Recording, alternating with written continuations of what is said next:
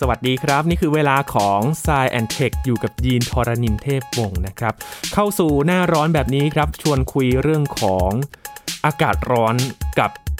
สิ่งมีชีวิต โดยเฉพาะคนเรากันบ้างนะครับ ว่าอากาศร้อนแบบนี้เราต้อง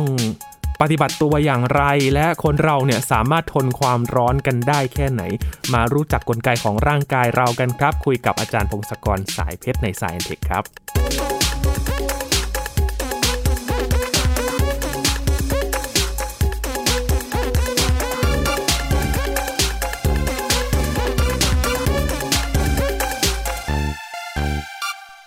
อากาศร้อนอย่างประเทศไทยนะครับ บางคนบอกว่า 3 ฤดู ร้อนร้อนมากและร้อนที่สุดโดยเฉพาะช่วงนี้นะครับ มีนาคมเมษายน อากาศร้อนเราได้สัมผัสกันมาสักพักแล้ว เพราะว่ากรมอุตุนิยมวิทยาก็ประกาศแล้วว่า ไทยนั้นเข้าสู่ฤดูร้อนมาในวันที่ 2 มีนาคมเป็นต้นมาครับ วันนี้จะมาชวนคุยกันครับ เรื่องที่เราควรจะระมัดระวัง โดยเฉพาะ ในการที่เราอยู่ในช่วงอากาศร้อนแบบนี้นะครับ เราต้องเจอกับอะไรบ้าง วันนี้อยู่กับอาจารย์พงศกรสายเพชรแล้วครับ สวัสดีครับอาจารย์ครับ สวัสดีครับคุณยีนสวัสดีครับท่านผู้ฟังครับ อากาศร้อนเนี่ยเชื่อว่าเป็นช่วงฤดูกาลที่คนน่าจะรู้สึกหงุดหงิดที่สุดนะครับ อาจารย์ครับ เพราะว่า เวลาอากาศร้อนเนี่ยสังเกตได้ว่า บางคนเนี่ยอาจจะทนไม่ได้ โดยเฉพาะเรื่องของอารมณ์นะครับ ยิ่งอากาศร้อนยิ่งเจอเรื่องหงุดหงิดมาอีกนี่ยิ่งจะทำให้อารมณ์ขึ้นง่ายนะครับ อาจารย์ ใช่ครับ อารมณ์ไม่ดีนะใช่ ก็โดนโดนมาทุกปีนะครับ รู้สึกว่ามันจะแย่ลงเรื่อยๆเนาะอืมแล้วสังเกตว่าอากาศจำได้มันว่าจะร้อนขึ้นพีคขึ้นพีคขึ้นเรื่อยๆเลยนะครับอาจารย์ใช่ครับ มันไม่ใช่เฉพาะความรู้สึกของเราด้วยครับครับถ้าดูเฉลี่ยเนี่ยคล้ายๆว่าเปรียบเทียบเมื่อสัก 20 ปีที่แล้ว อุณหภูมิเฉลี่ยของโลกมันเพิ่มขึ้นมา ประมาณครึ่งถึง1องศานะครับครับแต่นี่นั่นคืออุณหภูมิเฉลี่ยของทุกพื้นที่บนโลก แต่ว่าถ้าดูเฉพาะตามบริเวณที่คนอยู่อะตามเมืองที่มีตึกเยอะๆ มีถนนเยอะๆเนี่ยแล้วมีต้นไม้น้อยๆเนี่ยอุณหภูมิมันสูงขึ้นไปอีกนะครับอืมครับแปลว่าถ้าเราอยู่ในกรุงเทพยกตัวอย่างในเมืองใหญ่เงี้ย อุณหภูมิเฉลี่ยมันอาจจะเพิ่มขึ้นไปถึงแบบสองสามสี่องศา และบางส่วนอาจถึงห้าองศาด้วยซ้ำครับอันนี้มันมีการสะสมความร้อนในครับเมืองขึ้นอีกนะคมีรับข้อสังเกตว่าครับเพราะว่ามันมีอาคารสูงมาก แล้วก็มันทำให้ดูดซับความร้อนนี่จริงหรือไม่ครับอาจารย์ จริงครับจริงคือมันอย่างแรกคือมันมีถนนเยอะขึ้น ถนนเนี่ยมันดูดซับความร้อนแล้วเก็บความร้อนไว้เยอะนะครับครับถ้าถนนไหนมันสีคล้ำๆดำๆมันมันยิ่งดูดซับไว้เยอะขึ้นไปอีกนะอืมแล้วก็ไอ้พวกตึกต่างๆเนี่ยมันก็เป็นหินใช่ไหมคือจริงๆมันคือซีเมนต์มันคือเอาหินมาบดแล้วมาต่อเป็นตึกอีกทีหนึ่งเนี่ย มันก็เก็บความร้อนได้ดีครับนะเพราะฉะนั้นพอแดดส่องมันมันก็เก็บไว้เลย เก็บเก็บเก็บเก็บไป ในเมืองที่มีต้นไม้น้อยๆ เนี่ยไอ้ความร้อนเหล่านี้มันก็ระบายยาก มันก็แบบว่าถ้าคือมันมีต้นไม้มีอะไรเนี่ย ต้นไม้มีทำหน้าที่คล้ายๆว่า ดึงน้ำจากดินแล้วก็ระเหยไปมันจะเหมือนกับแอร์เป็นการระเหยลดความร้อนไปด้วย แต่พอต้นไม้น้อยปุ๊บมันก็ไม่มีอะไรช่วย เพราะฉะนั้นไอ้เมือง เมืองใหญ่ ๆ ที่คนอยู่เยอะๆมีถนนมีตึก มันร้อนมากกว่าเฉลี่ยขึ้นไปอีกนะครับไอ้เมืองใหญ่ๆก็จะมีรถเยอะด้วยใช่ไหมแล้วรถส่วนใหญ่ของเราเนี่ยเป็นรถที่ใช้น้ำมันนะครับ ก็คือขุดน้ำมันขึ้นมามาเผาเพื่อให้รถมันวิ่ง แต่ว่าไอ้น้ำมันเนี่ยถ้าเกิดวัดว่าพลังงานอยู่ในน้ำมันเนี่ยมันมีเท่าไหร่นะครับ ปรากฏว่าน้ำมันที่ทำให้รถวิ่งเนี่ยไม่ถึง 30%อัถ้าวัดพลังงานในน้ำมันที่ขุดขึ้นมานะครับ ปรากฏว่าไอ้พลังงานในน้ำมันเนี่ยไม่ถึง 30%เนี่ยมันทำให้รถวิ่ง แต่ว่าไอ้70%เนี่ยเป็นส่วนที่เป็นความร้อนทิ้งหมดเลย เพราะฉะนั้นยิ่งมีรถเยอะเท่าไหร่ มันก็ยิ่งเพิ่มความร้อนแถวนั้นมากขึ้นด้วยนะครับ อันนี้คนที่อยู่ในเมืองใหญ่ๆเลยรู้สึกว่ามันร้อนขึ้นเยอะขึ้นอืมนะครับนอกจากตัวโลกมันร้อนขึ้นนิดนึงแล้ว มันเฉพาะส่วนเฉพาะเมืองเฉพาะอะไรพวกเนี้ยเมืองที่คนอยู่เยอะๆมันยิ่งร้อนขึ้นไปอีกครับทีนี้พออากาศร้อนขึ้นนะครับ ต้องส่งผลกับสุขภาพร่างกายของเราเหมือนกัน เพราะว่ามักจะมีข่าวเรื่องของอาการฮิสโตรกจากอากาศร้อนเนี่ยแหละครับทำให้เราเนี่ยอาจจะถึงขั้นชีวิตได้นะครับ อาจารย์ครับมันมีอาการเจ็บป่วยจากความร้อนหลายประเภทนะครับ ปกติร่างกายของเราเนี่ยมันก็ต้องควบคุมอุณหภูมิให้อยู่ในช่วงที่เหมาะสมใช่ไหมครับอุณหภูมิร่างกายของเราก็ประมาณ 35-37 องศาเซลเซียสนะ แล้วแต่คนนะครับ แต่ว่าถ้าเกิดมันเกิน 37 ไปเยอะๆเช่นเกินไปสักหนึ่งองศาเป็น 38 อย่างเงี้ยรู้สึกว่ามันร้อนเกินแล้วล่ะนะครับหรือคนที่เป็นไข้อย่างเงี้ยก็คือประมาณ 37 กว่ากว่าๆ38 ขึ้นไปใช่ไหมคนเป็นไข้ ขบวนการที่เราต้องรักษาอุณหภูมิไว้เนี่ย เพราะว่าเราเป็นสัตว์เลือดอุ่นครับเราต้องทำงานอวัยวะต่างๆ แล้วก็เซลล์ของเราเนี่ยต้องทำงานที่อุณหภูมิที่เหมาะสม ถ้าอุณหภูมิมันเปลี่ยนไปเยอะ ร่างกายมันก็พยายามทำทุกอย่างเลยเพื่อให้อุณหภูมิมันอยู่ในช่วงที่ ที่ทำงานได้ ยกตัวอย่างเช่น ถ้ามันร้อนมากๆ ร้อนมากๆปุ๊บเนี่ย มันจะต้องมีการเอาพาความร้อนมาทิ้งข้างนอก ก็คือในร่างกายของเรามันก็มีส่วนในร่างกายที่ลึกลงไปใช่ไหมมันมีความร้อนต่างๆ เขาก็ต้องเอาเลือดเนี่ยวิ่งผ่านแถวๆนั้น พาความร้อนมา แล้วก็วิ่งมาแถวๆผิวหนัง แล้วก็เอาความร้อนคลายทิ้งไปที่ผิวหนังอย่างนี้ไปเรื่อยๆครับอันนี้คือกระบวนการที่เราระบายความร้อน ยิ่งถ้าร้อนมากขึ้น มันก็ยิ่งปั๊ม เลือดจากข้างในร่างกาย ให้วิ่งผ่านผิวหนังมากขึ้น เส้นเลือดที่ผิวหนังมันก็จะขยายตัว เราจะเห็นได้ว่าพออากาศร้อนๆเนี่ย ผิวและหน้าเราจะแดงขึ้นมอันนี้เพราะว่าเส้นเลือดมันขยายตัวเพื่อให้ปริมาณเลือดที่มาวิ่งผ่านผิวหนังมันได้เยอะนะครับอันนี้มันจะทำงานได้ก็ต่อเมื่อไออากาศรอบๆ หรือน้ำรอบๆ สมมุติไปอยู่ในน้ำสิ่งที่อยู่นอกตัวเราที่ติดกับผิวหนังอะมันต้องอุณหภูมิต่ำกว่าตัวเราด้วยใช่ไหมถ้าเกิดเรา อยู่ในที่ที่มันอุณหภูมิมันสูงกว่าตัวเรา สมมติตัวเรา 37 องศาเงี้ยแล้วเราไปอยู่ในที่อากาศ 40 องศาเงี้ยมันก็ระบายความร้อนไม่ได้ครับอันนี้แหละจะทำให้เกิดการป่วยได้นะครับไอการที่เราเหงื่อออกก็เหมือนกันไอการที่เหงื่อออกเนี่ย เรามีเหงื่อเพราะอะไรเหงื่อนี่มันเป็นน้ำที่ออกมานะครับ แล้วก็พอน้ำมันระเหยระเหยเป็นไอเนี่ย มันจะดึงความร้อนมันต้องเอาความร้อนรอบๆเข้ามาทำให้ตัวมันเป็นไอ เพราะฉะนั้นการที่มีเหงื่อแล้วเหงื่อระเหยได้ มันก็จะเป็นการดึงความร้อนออกจากร่างกายเราทิ้งออกไปได้อย่างรวดเร็ว อันนี้ก็เป็นวิธีระบายความร้อนนะครับ ก็คือมีการสูบฉีดเลือดแบบที่ผิวหนังเยอะๆ แล้วก็มีเหงื่อออกมาให้เหงื่อระเหยอืมอันนี้กลไกอะไรก็ตามที่มันทำให้ขบวนการนี้ทำงานไม่ค่อยดี เช่น ถ้ารอบๆตัวเรามันร้อนเกินกว่า ตัวเราเนี่ยอุณหภูมิสูงกว่า มันก็จะระบายความร้อนทิ้งไม่ได้ครับหรือว่าถ้าในอากาศมันชื้นมากๆ อากาศมีความชื้นเยอะไปหมดไอ้เหงื่อมันก็ระเหยไม่ได้ มันก็พาความร้อนทิ้งไม่ได้อืมอันนี้มันก็จะมีปัญหาแล้วนะครับครับนึกนะถึงในพื้นที่แถบเขตอบอุ่นนะครับ ญี่ปุ่นเกาหลีจะเจอแบบนี้เยอะมาก ๆ เลยนะครับ เพราะว่าอากาศร้อนมันต่างจากในแถบบ้านเราใช่ไหมครับ อาจารย์มันทำให้เกิดอาการฮิสโตรกเยอะกว่าพื้นที่อื่น ๆ อันนี้เกี่ยวข้องครักับบความชื้นด้วยใช่ไหมครับ ครับ แล้วก็ความเคยชินของเขาด้วยไอการที่เราอยู่ใน ในที่ร้อนๆมากเป็นปกติเนี่ยมันคล้ายๆว่ามันเป็นการฝึกระบบร่างกายเราให้ทนต่อสภาพที่เปลี่ยนแปลงไปได้ แต่ว่าคนที่ไม่เคยชินก็จะมีโอกาสที่จะเป็นฮิสโตรกเป็นอะไรต่างๆมากขึ้นอีกนะครับ แล้วก็สถานที่อย่างญี่ปุ่นและเกาหลีอย่างเงี้ยในบ้านของเขาปกติเขาอาจจะไม่ได้เปิดแอร์ไม่มีแอร์ไม่มีนะครับคือเขาไม่ได้เตรียมสำหรับอากาศร้อนแต่ต้น เพราะฉะนั้นพอเจออากาศร้อนที่มันเปลี่ยนขึ้นมาปุ๊บมันไม่มีเครื่องมือที่พอจะช่วยได้นะครับ อย่างพวกเราอยู่ประเทศเราก็จะสามารถลดความร้อนได้โดยแบบอยู่ในห้องแล้วก็เปิดแอร์อะไรได้ครับใช่ไหมก็ลดช่วยไปได้นะครับไหนๆพูดถึงระบบเส้นเลือดนี้แล้ว เวลาร้อนแล้วทำไมเราหน้าแดงหรือผิวเราแดงเนี่ยเดี๋ยวพูดถึงตอนทำไมหนาวทำไมหน้าซีดด้วยอ๋อ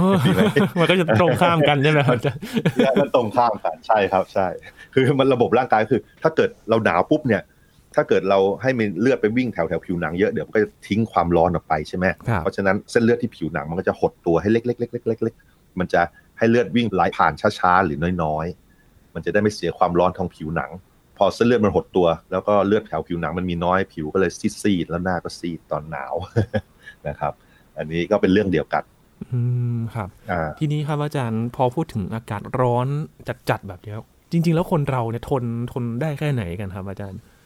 จริง ๆ เนี่ยคือถ้าอยู่ไม่นานเนี่ยครับหลักไม่กี่สิบนาทีถึงชั่วโมงเนี่ย อุณหภูมิประมาณ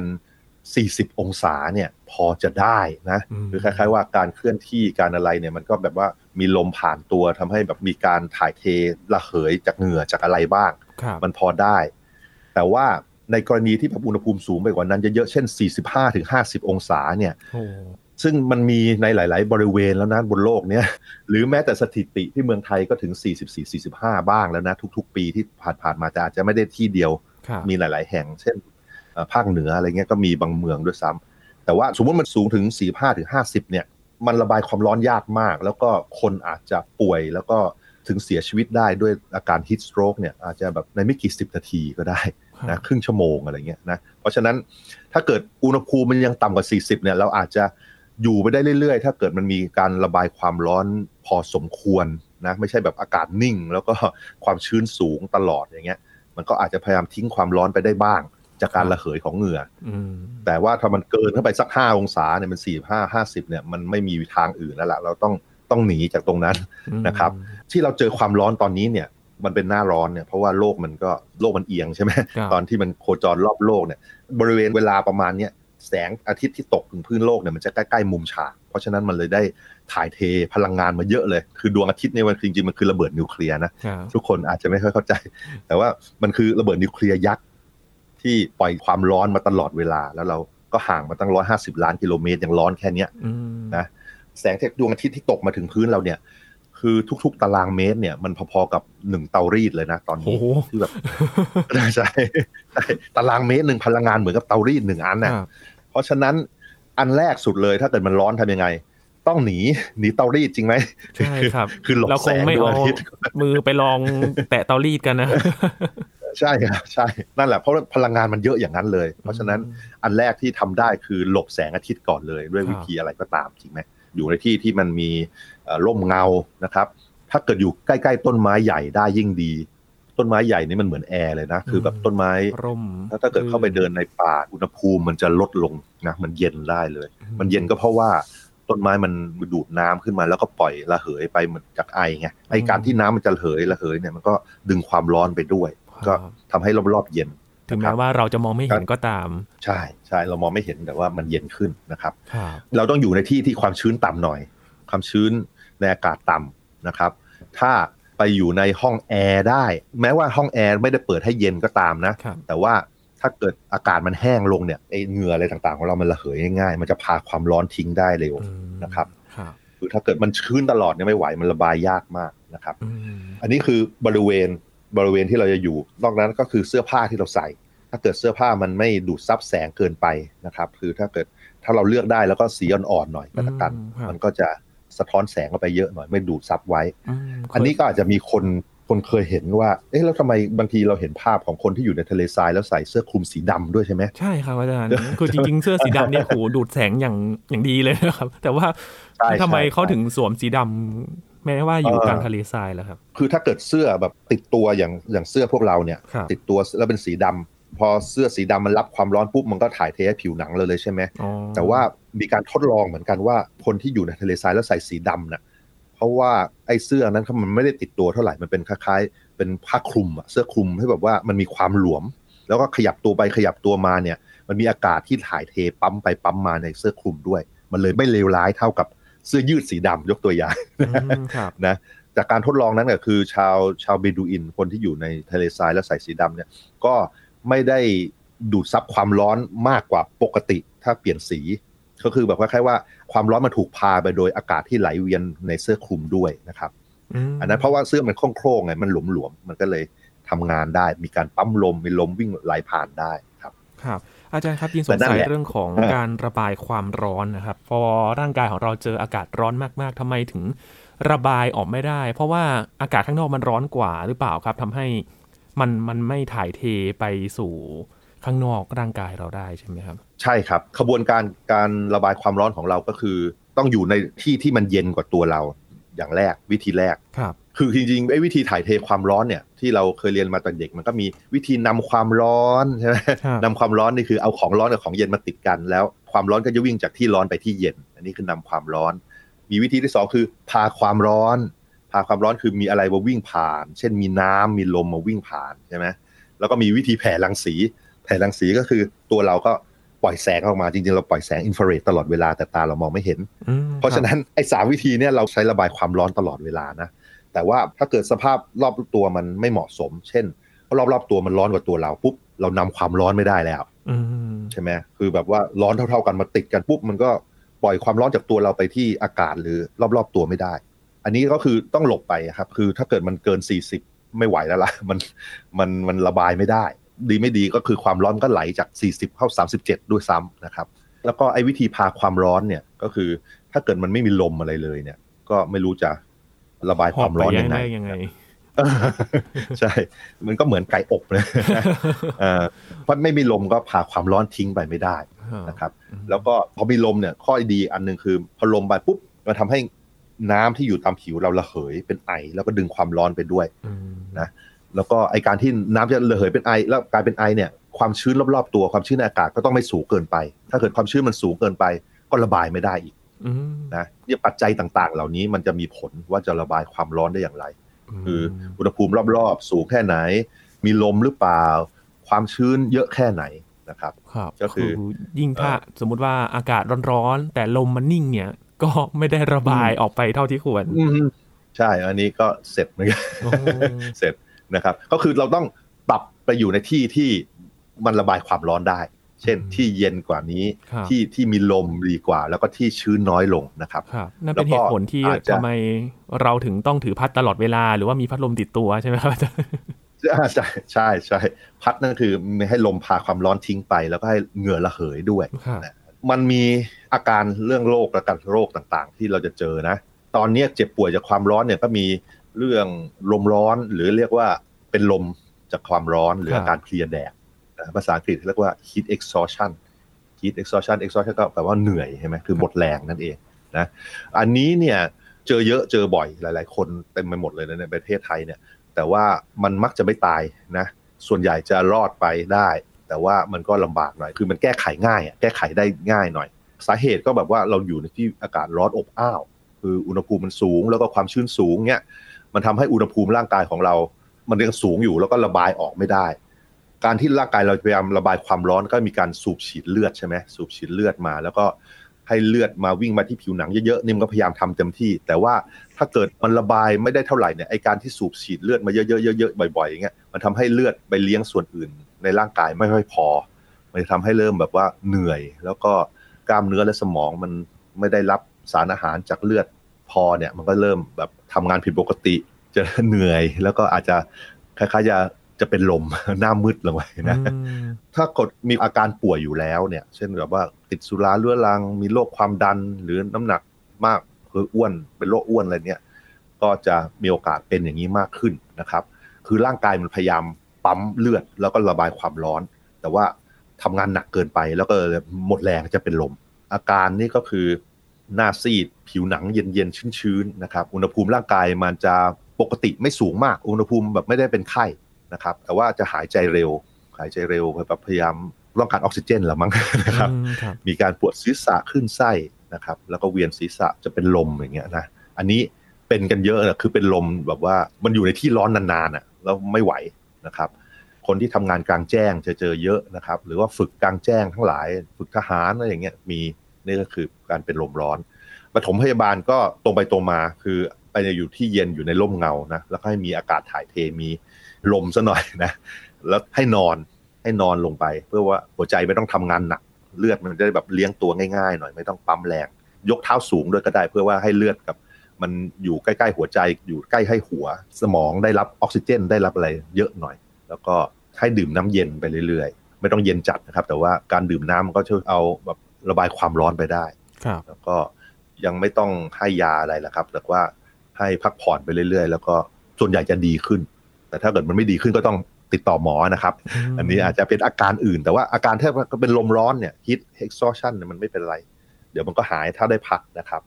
อันต่อไปที่ไม่ค่อยรุนแรงก็เป็นตะคริว heat cramp คือเป็นตะคริวจากแดดก็ตะคริวแดด อันนี้เกิดจากเหงื่อออกเยอะมากนะครับอืมคือระบายความร้อนใช่ไหมก็ครับคือ ปั๊มเหงื่อออกมาให้เหงื่อครับระเหยระเหยระเหยใช่ไหมพอระเหยไปเยอะๆมันเกิดอะไรขึ้นมันเกิดความเข้มข้นของสารละลายต่างๆ ในเลือดมันเริ่มเปลี่ยนไปอะเพราะเราเสียน้ำไปเยอะ พอความเข้มข้นของแคลเซียม โซเดียมโพแทสเซียมอะไรต่างๆเนี่ยมันเริ่มผิดเพี้ยนไปเนี่ยไอการทำงานของกล้ามเนื้อก็เริ่มผิดปกติแล้วนะอืมเพราะว่าการทำงานกล้ามเนื้อเราต้องใช้ไอ้พวกนี้พวกสารพวกนี้ให้มันเหมาะสมให้มีความเข้มข้นเหมาะสมครับพอเหงื่อออกเยอะเกินไปเอาละเริ่มละ ก็เลยเริ่มเป็นตะคริวไงนะอืมกล้ามเนื้อมันหดเกร็งแล้วไม่ตอบสนองเนี่ยมันก็เริ่มเจ็บแล้วมีการคลื่นไส้อาเจียนได้ แล้วก็เวียนเวียนศีรษะเป็นลมได้ พอเป็นตะคริวก็ทำยังไงก็เหมือนกันไปอยู่ในที่เย็นก่อน แล้วก็มีอากาศถ่ายเท ถ้าเกิดมันชื้นก็พยายามที่มันอากาศไม่ชื้นเท่าอะไรอย่างนี้นะแต่ครั้นี้ในเนื่องจากในกรณีนี้มันเกี่ยวกับการปรับปรุงเกลือแร่อะไรเนี่ย เราอาจจะต้องให้ดื่มน้ำเกลือแร่บ้างนะครับ ก็คือแบบน้ำน้ำน้ำเกลืออ่อนๆอะไรเงี้ยหรือน้ำผลไม้ที่ไม่มีน้ำตาลเยอะอะไรเงี้ยก็ดื่มดื่มๆเข้าไป อะไรที่มันเย็นๆหน่อยก็ดื่มเข้าไป มันจะดีขึ้นนะตรงไหนเป็นตะคริวก็นวดกล้ามเนื้อค่อยๆยืดช้าอืมๆนะครับครับแล้วก็อันนี้มันต่างจากถ้ายังไงก็ตะไปคริวที่มันเจอตอนเราเอิ่มเล่นน้ำไหมครับอาจารย์ จริง ๆ อาการมันเหมือนกันนะครับ แต่ว่าสาเหตุอาจจะต่างกันหน่อยนึงอ๋อสาเหตุไอ้แบบว่าใช้แรงออกกำลังกายเยอะๆเนี่ยมันก็ ถ้าเกิดตอนที่เหงื่อยังไม่ออกเยอะเนี่ยมันก็จะไม่ใช่ตะคริวประเภทนี้ครับแต่มันอาจจะเกิดจากแบบว่าตรงกล้ามเนื้อที่ใช้สารอะไรบางอย่างไปเนี่ยมันใช้หมดแล้วอะไรอย่างเงี้ยอืมแต่ว่ารักษาก็คล้าย ๆ กันคือพักแล้วก็นวดกล้ามเนื้ออืมครับนะครับอันนี้ก็สองกรณีเนี่ยการป่วยสองกรณีนี้เนี่ยโอเค ไม่ค่อยรุนแรงไม่ว่ามันจะไม่ค่อยสนุกเท่าไหร่นะแต่ว่าอันสุดท้ายเนี่ย heat stroke เนี่ยรุนแรงโอ้นะครับ คือมันจะฉับพลันฮิสมากโตรกเลยใช่ไหมครับอาจารย์ heat stroke เนี่ยอ่าใช่คือ มันจะค่อยๆแย่ลงนะ อาจจะมีเวลาสังเกตนานพอสมควรแต่ว่า ถ้าเกิดไม่แก้ในเวลาแบบครึ่งชั่วโมงชั่วโมงเนี่ยอาจจะตายได้นะอ๋อครับจริง ๆ ทั้งโลกเนี่ย คนตายเพราะ heat stroke เนี่ยประมาณหลักพันน่ะทั้งโลกเลยเนี่ยโอ้รวมๆกันปีต่อปีครับนะครับ มันก็ไม่ได้เยอะมหาศาลหรอกแต่ว่าจะเจอเยอะในเด็กและคนแก่ครับเด็กและคนแก่ช่วยตัวเองไม่ได้อะไรเงี้ยแล้วเสียชีวิตจากนี้เยอะ หรือแม้แต่เด็กที่แบบถูกทิ้งในรถน่ะ พอไปถูกทิ้งในรถปุ๊บอุณหภูมิในรถมันสูงเลยห้าสิบองศาเซลเซียสอย่างเงี้ยแล้วคาไว้ชั่วโมงหนึ่งเนี่ยก็มีนะครับ มันเป็นภาวะเขาถือว่าเป็นภาวะฉุกเฉิน คือถ้าเกิดพบเนี่ยจะต้อง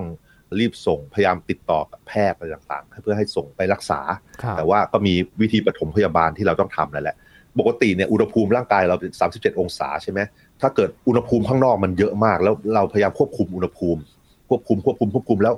ร่างกายมันควบคุมไม่ไหวมันสู้ไม่ไหว ระบบในร่างกายมันเริ่มควบคุมอุณหภูมิไม่เป็นเนี่ยด้วยสัญญาณทางเคมีหลาย ๆ อย่างเนี่ยมันจะทำให้ร่างกายเราอุณหภูมิเปลี่ยนไป แทนที่จะเป็น 37 มันแบบสูงเลย อาจจะ 40 กว่าโอ้41 42นี่ครับนะแล้วมันก็คาอย่างนั้นมันไม่รู้จะทำยังไงให้มันต่ำลงมาได้ พออุณหภูมิมันสูงเนี้ยสักเกิน 40 สักพักเนี่ยมันจะเริ่มทำให้เซลล์ต่างๆทำงานผิดพลาดแล้ว โดยเฉพาะพวกสมองสมองเนี่ยทำงานไม่ได้เรื่องแล้ว ระบบประสาทส่วนกลางทำงานไม่ได้ การขยายตัวของหลอดเลือดอะไรเงี้ยมันควบคุมไม่ได้แล้ว อันนี้พอมันเป็นอย่างนี้ปุ๊บเนี่ย มันจะพังได้รวดเร็วมากเลยนะ สามารถเกิดไตวายเฉียบพลัน ระบบหายใจล้มเหลว หยุดหายใจ ตับพังต่างๆนะครับอืมเพราะฉะนั้นสิ่งที่เจอนี่ก็คือวันเราอยู่ในอากาศที่ร้อนๆเยอะมากๆ ที่มีอาการเหล่านี้คืออุณหภูมิในร่างกายสูงมาก สูงเกิน 40 11 องศาขึ้นไป แล้วผิวหนังร้อน แห้งแล้วก็แดงหน้าแดงด้วยเนี่ย ถ้าม่านตามันหดเล็ก ปวดศีรษะขึ้นไส้เวียนศีรษะ ตอนแรกหายใจเร็ว แล้วก็ตอนหลังจะหายใจตื้นๆช้าๆชีพจรเริ่มเบากล้ามเนื้อเกร็งเนี่ย อันนี้เนี่ยคือคืออาการฮิสโตรกสักพักเนี่ยผิวหนังจะเปลี่ยนเป็นสีเทาด้วยแปลว่านั่นจะตายแล้ว ถ้าเจออาการประมาณเนี้ยหลบหนีมาที่อากาศเย็นทันทีนะครับ ถ้ายังมีสติอะไรก็ต้องรีบลดไข้ลดไข้โดยการเขาแนะนำว่าไม่ควรใช้น้ำราดควรจะใช้แบบว่าละอองน้ำแล้วก็พัด คือเอาละเอาน้ำพ่นพ่นพ่นพ่นพ่นแล้วก็พัดพัดพัดพัดให้มันระเหย เพราะว่าการระเหยของน้ำจะดึงความร้อนไปทิ้งได้เร็วครับกว่านะครับขณะที่พยายามลดความร้อนเนี่ยพยายามส่งไปยังโรงพยาบาลที่ใกล้ที่สุดเพื่อให้แพทย์และพยาบาลช่วยต่อไปครันะบบางครั้งมันอาการมันหนักจนไม่รู้สติ บางทีหยุดหายใจอะไรอย่างเงี้ยเราก็ต้องจัดท่านอนให้นอนตะแคงเพื่อว่าลิ้นจะไม่ไปอุดการหายใจ ถ้าเกิดหยุดหายใจ แต่ว่าหัวใจยังเต้นอยู่ก็มีการใช้ ช่วยหายใจโดยปั๊มลมเข้าไปเมาส์ทูเมาส์ก็ได้ หรือว่าปั๊มแบบว่าที่บีบที่บีบปั๊มอากาศเข้าไปอืมถ้าเกิดหลาย ๆ กรณีชีพจรไม่ทำงานก็ต้อง CPR อะไรต่างครับๆใช่ไหมแต่ทั้งนี้ทั้งนั้นก็คือรีบส่งโรงพยาบาลนะดีที่สุดนะครับครับอีสโตรกก็ตายปีละเป็นพันคนในโลกเรานะครับครับสิ่งที่เราควรจะระวังก็คือดื่มน้ำมาก ๆ สมมุติเรายังไม่ป่วยอะไรนะ ในหน้าร้อนเนี่ยเราควรจะดื่มน้ำมาก ๆ เพราะว่า อย่างแรกการดื่มน้ำเยอะๆเนี่ยมันก็เพื่อไปชดเชยการเสียเหงื่อครับเพราะเหงื่อเราอาจจะไม่เห็นเป็นเม็ดๆหรอกแต่ว่ามันออกมาแล้วระเหยไปออกมาแล้วระเหยไปจะเป็นการระบายความร้อนนะครับ เพราะฉะนั้นตรวจสอบดูก็ดูสีปัสสาวะของเราเนี่ยแหละ คือถ้าสีปัสสาวะเรามันเหลืองๆเนี่ยมันแสดงว่าน้ำไม่พอแล้วกินน้ำเยอะๆหน่อย ปกติเราอาจจะดื่มวันละลิตรกว่า 2 ลิตรใช่ไหมอันนี้เราก็อาจจะเพิ่มไปอีกหน่อยหนึ่งในกรณีหน้าร้อนอาจจะเป็น 3 ลิตรก็ได้ แต่ไม่ต้องตั้งใจมากนะแต่จิบไปเรื่อยๆจิบไปเรื่อยๆอืมหลีกเลี่ยงไอ้พวกเครื่องดื่มที่มันไปขับน้ำออกจากร่างกาย เช่นชากาแฟนั่นแหละ แล้วก็แอลกอฮอล์คือตอนนี้ก็ดื่มได้บ้างแต่ต้องระวังอะคือการที่เราดื่มชากาแฟและแอลกอฮอล์เนี่ยมันจะทำให้เราไปปัสสาวะมากขึ้น ก็เป็นการเสียน้ำก็เลยต้องระวังไว้คือห้ามไม่ได้หรอกรู้แต่ว่าคนที่ดื่มก็ต้องดื่มน้ำตามเยอะๆด้วยนะครับ เสื้อผ้าก็สีอ่อนๆเสื้อสีขาว เป็นผ้าฝ้ายอะไรเงี้ยมันจะถ่ายเทความชื้นให้เหงื่อระเหยได้ง่ายกว่า พวกใยสังเคราะห์ แล้วก็หลบอย่าไปโดนแดดอย่าไปโดนแดด หาอะไรบังแดดอยู่ในร่มเงา ปลูกต้นไม้เยอะๆอยู่ใกล้ๆต้นไม้นะครับ ถ้าเกิดเป็นเด็กก็ดูแลเด็กหน่อยเด็กที่แบบช่วยตัวเองไม่ได้เนี่ยต้องดูถ้าอย่าไปให้เขาไปอยู่ในที่ร้อนเกินไป หรือว่าแม้แต่ผู้สูงอายุคนแก่ก็เหมือนกัน สังเกตหน่อย ถ้าเกิดเป็นลมเราจะได้ช่วยได้ทั่วทิศนะครับ อันนี้ก็คือสิ่งเป็นข้อแนะนำที่แนะนำกันว่าควรจะทำยังไงในหน้าร้อนครับ อืมครับ อย่างกิจกรรมหน้าร้อนที่เขาชอบทำกันล่ะครับ ช่วยได้มากน้อยแค่ไหนครับ อย่างไปกินไอติม หรือว่าหาอะไรเย็นๆกินที่ช่วยได้ไหมครับอาจารย์ช่วยครับช่วยช่วยพวกนี้มันการลดความร้อนอยู่แล้วครับดีครับ ก็ได้ ถ้าออกกำลังกายหน้านี้ก็อาจจะว่ายน้ำอย่าอย่าตากแดดอะไรเงี้ยนะเพราะว่าน้ำก็พาความร้อนออกไปจากร่างกายได้เร็ว ถ้าเกิดอยากออกกำลังกายนะแต่ถ้าเกิดไปวิ่งกลางแดดเงี้ยมันไม่ค่อยดีเท่าไหร่นะไม่เหมาะ อาจจะมีเสี่ยงต่อแบบเป็นลมแดดใช่ไหมหรือว่าเป็นตะคริวอะไรได้มากขึ้นนะครับครับอาจารย์ครับอีกเรื่องหนึ่งครับก็คือการที่คนเขาชอบไปแช่น้ำร้อนแบบนี้นะครับ อาจารย์ คือคือน้ำมันก็ อุณหภูมิสูงพอสมควรแต่ร่างกายของเราสามารถไปแช่ได้เนี่ย อันนี้เพราะอะไรถึงไปแช่ในน้ำที่ยังอุณหภูมิแบบร้อนๆแบบนั้นได้ครับคือสังเกตว่าไอ้ส่วนที่อยู่เหนือน้ำเนี่ย มันจะมีเหงื่อออกเยอะมากใช่มันพยายามต้องเอาผ้ามาปกไว้พยายามปั๊มเหงื่อให้เหงื่อระเหย ให้พาความร้อนทิ้งครับ มันก็อยู่ได้นะ แต่ว่าอยู่นานมากๆอะไม่ได้หรอกใช่ไหมหรือว่าถ้าความชื้นในห้องนั้นมันสูงมากๆจนเหงื่อ ออกไม่ได้เนี่ยเราก็จะตายได้นะครับ เพราะฉะนั้นมันก็มันก็มีสิ่งที่แบบว่าร่างกายยังพอทนได้ แล้วมันเป็นการกระตุ้นร่างกาย ให้มันมีความสเตรสให้มันทำงานหนักขึ้นเหมือนกับออกกำลังกายประเภทหนึ่งของร่างกาย การฝึกของร่างกาย แต่ว่าเขาก็ไม่ได้แช่กันแบบว่านานเป็นหลาย ๆ ชั่วโมงอะไรอย่างเงี้ยเขาอาจจะอยู่พักเป็นหลักสิบนาทีอะไรเงี้ยสักพักหนึ่งนะเป็นการแบบว่าทำให้ระบบหมุนเวียนของโลหิตมันดีขึ้น หัวใจมันทำงานปั๊มตุบตุบตุบตุบตุบ มันปั๊มเพื่อเราพยายามระบายความร้อนแล้วก็เหงื่อออกให้ระเหยไปนั่นแหละครับ ก็คืออยู่ในช่วงเวลาที่เหมาะสม ให้ร่างกายเนี่ยได้ปรับสภาพพอสมควร ใช่ใช่ถ้าเกิดอยู่นานไปก็อาจจะเป็นลมแล้วเสียชีวิตได้นะในนั้นต้องระวังจริงๆก็เคยมีเหมือนกันใช่ไหมครับ เพราะว่ามีคนที่อยู่ในซาวน่าแต่ว่าอยู่นานเกินไป ครับครับนั่นแหละครับ ก็มีอาการฮิสโตรกอะไรพวกนี้แหละครับจะเป็นไปได้ต้องระวัง นี่แหละครับ เรื่องของอุณหภูมิร่างกายของเรา โดยเฉพาะในช่วงหน้าร้อนนี้นะครับ อยากให้ทุกคนได้ฟังแล้วก็ได้รับมือแล้วก็ปรับตัวกันนะครับ เพราะว่าอากาศร้อนนี่ไว้ใจไม่ได้เลยครับ แต่ละปีอุณหภูมิก็สูงขึ้นเรื่อยๆอย่างในประเทศไทยนี้ ร้อนแล้วก็เจอร้อนอีกได้นะครับ เพราะฉะนั้นปรับตัวแล้วก็ดูแลสุขภาพร่างกายในช่วงหน้าร้อนนี้กันด้วยนะครับ วันนี้ขอบคุณอาจารย์พงศกรมาก ๆ เลยครับ ยินดีครับ สวัสดีครับ ครับ นี่คือ s ายแอนเทคครับ คุณผู้ฟังติดตามรายการก็ได้ที่ www.thaipbspodcast.com นะครับรวมถึงพอดแคสต์ช่องทางต่าง ๆ ที่คุณกำลังรับฟังเราอยู่ครับอัปเดตเรื่องวิทยาศาสตร์เทคโนโลยี และนวัตกรรมกับเราได้ที่นี่ทุกที่ทุกเวลากับไทย PBS Podcast นะครับช่วงนี้ยีนทรณินเทพวงศ์พร้อมกับอาจารย์พงศกรสายเพชรลาไปก่อนครับ สวัสดีครับ